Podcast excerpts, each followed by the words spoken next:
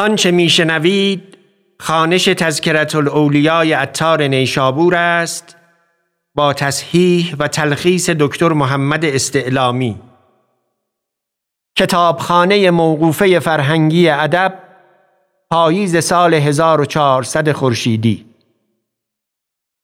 این ذکر را پیش از این در فاصله زمستان 1399 تا پاییز 1400 منتشر کرده بوده ایم. اینک با کیفیت خانش بهتر و صدای بهتر باز خانده ایم و منتشر می کنیم. ذکر امام جهان ابو حنیفه رحمت الله علیه آن چراغ شرع و ملت آن شمع دین و دولت آن نعمان حقایق آن عمان جواهر معانی و دقایق.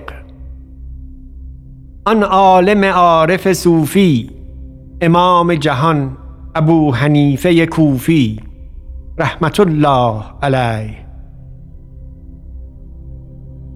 صفت کسی که به همه زبانها ستوده باشد و در همه ملتها مقبول که تواند گفت؟ ریاضت و مجاهده و خلوت و مشاهده او نهایت نداشت و در اصول طریقت و فروع شریعت درجه ای رفیع و نظری نافذ داشت و در فراست و سیاست و کیاست یگانه بود و در مروت و فتوت اعجوبه بود. هم کریم جهان بود و هم جواد زمان. هم افضل عهد بود و هم اعلم روزگار. ابو یوسف گفت نوزده سال در خدمت وی بودم. در این نوزده سال نماز بامداد به تهارت نماز خفتن گذارد. مالک انس گفت ابو حنیفه را چنان دیدم که اگر دعوی کردی که این ستون زر است دلیل توانستی گفت. امام اعظم شافعی گفت جمله علمای عالم ایال ابو حنیفه اند در فقه. و در اول کار عزیمت عزلت کرد. نقل است که توجه به قبله حقیقی داشت و روی از خلق بگردانید و صوف پوشید. تا شبی به خواب دید که استخوانهای پیغمبر علیه السلام و السلام گرد می کرد و بعضی را از بعضی جدا می کرد از حیبت این بیدار شد و از یکی از اصحاب ابن سیرین پرسید گفت تو در علم پیغمبر علیه السلام و السلام و حفظ سنت او به درجه ای بزرگ رسید چنان که در آن متصرف شوی و صحیح السقیم جدا کنی.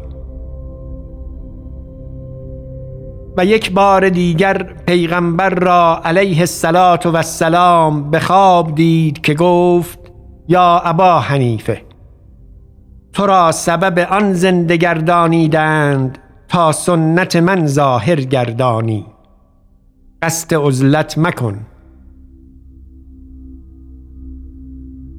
و از برکات احتیاط او بود که شعبی که استاد او بود و پیر شده خلیفه مجمعی ساخت و شعبی را بخواند و علما را حاضر کرد و شرطی را فرمود تا به نام هر خادمی زیایی نویسند. بعضی به اقرار و بعضی به ملک و بعضی به وقف. پس خادمی آن خط پیش شعبی آورد که قاضی بود و گفت امیر المؤمنین میفرماید که گواهی بر اینجا نویس. بنوشت و جمله فقها بنوشتند. پیش ابو حنیفه آورد.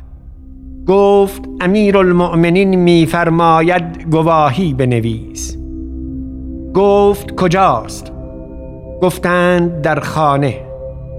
گفت امیرالمؤمنین اینجا آید یا من آنجا روم تا شهادت درست آید.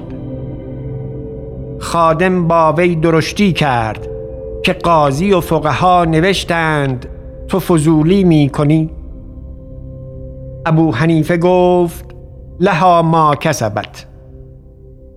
این به سمع خلیفه رسید. شعبی را حاضر کرد و گفت در شهادت دیدار شرط نیست یا هست؟ گفت بلی هست. گفت تو مرا کی دیدی که گواهی نوشتی؟ شعبی گفت دانستم که به فرمان توست. لکن دیدار تو نتوانستم خواست. خلیفه گفت این سخن از حق دور است و این جوان را قضا از تو اولاتر. پس بعد از آن منصور که خلیفه بود اندیشه کرد تا قضا به کسی دهد و مشاورت کرد بر یکی از چهار کس که فهول علما بودند. یکی ابو حنیفه و دوم سفیان سوم شریک چهارم مسعر ابن کدام. هر چهار را طلب کردند و در راه که می آمدند ابو حنیفه گفت من در هر یکی از شما فراستی گویم. گفتند سوا باید گفت من به حیلتی قضا از خود دفع کنم. و سفیان بگریزد و مسعر خود را دیوانه سازد و شریک قاضی شود. پس سفیان در راه بگریخت و در کشتی پنهان شد و گفت مرا پنهان دارید که سرم بخواهند برید. به تعویل این خبر که رسول صلی الله علیه و سلم فرمود که من جعل قاضیا فقط زبه به غیر سکین. هر کرا قاضی گردانیدند بیکار دش کشتند. ملاهو را پنهان کرد و این هر سه منصور شدند. اول ابو حنیفه را گفت تو را قضا باید. گفت ایها الامیر من مردیم نه از عرب بلکه از موالی ایشانم. و سادات عرب به حکم من راضی نباشند. ابو جعفر گفت این کار به نسب تعلق ندارد این را علم باید. ابو حنیفه گفت من این کار را نشایم و در این قول که گفتم نشایم اگر راست می‌گویم نشایم و اگر دروغ می‌گویم دروغگوی قضای مسلمانان را نشاید. و تو خلیفه خدایی روا مدار که دروغگویی را خلیفه خود کنی و اعتماد خون و مال مسلمانان بر وی کنی.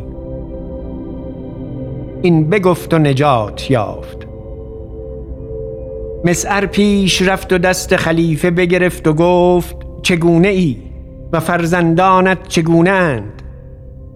منصور گفت او را بیرون کنید که دیوانه است. پس شریک را گفتند تو را قضا باید کرد. گفت من سوداییم دماغم ضعیف است. منصور گفت معالجت کن تا عقلت کامل شود. پس قضا به شریک دادند.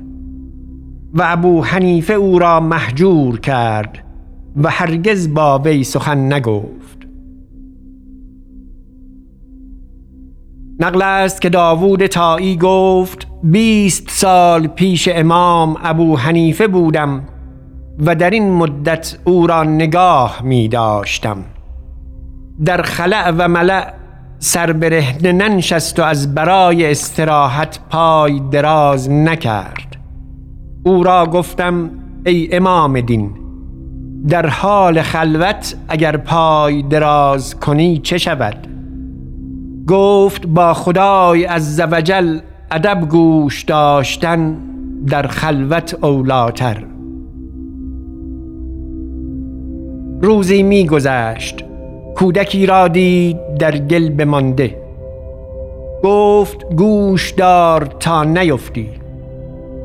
کودک گفت افتادن من سهل است. اگر بیفتم تنها باشم. اما تو گوش دار که اگر پای تو بلغزد همه مسلمانان که از پس تو آیند بلغزند و برخواستن همه دشوار بود. امام را از هزاقت آن کودک عجب آمد و در حال بگریست و اصحاب را گفت زنهار اگر شما را در مسئله ای چیزی ظاهر شود و دلیلی روشنتر نماید در آن متابعت من مکنید و به تقلید من ظاهر خود را نمانید. و این نشان کمال انصاف است. نقل است که مردی مالدار بود و امیر المؤمنین عثمان را رضی الله عنه دشمن داشتی تا حدی که او را جهود خواندی. و این سخن به امام رسید. او را بخواند و گفت دختر تو را به فلان جهود خواهم داد. گفت تو امام مسلمانان باشی. روا داری که دختر مسلمانان را به جهودان دهی و من هرگز خود دهم؟ ابو حنیفه گفت سبحان الله چون روا نمیداری دختر خود را به جهودی دادن چون روا داری که محمد رسول الله دو دختر خود را به جهودی دهد. آن مرد در حال بدانست که این سخن از کجاست؟ از آن اعتقاد برگشت و توبه کرد. شیخ علی ابن عثمان الجلابی گوید که به شام بودم. به سر خاک بلال المعزن خفته بودم. رضی الله عنه. در خواب خود را در مکه دیدم که پیغمبر علیه السلام و السلام از باب بنی شیبه در آمد و پیری را در بر گرفته چنان که اطفال را در برگیرند به شفقتی تمام. و من در پیش دویدم و بر پایش بوسه دادم و در تعجب ماندم که آن پیر کیست.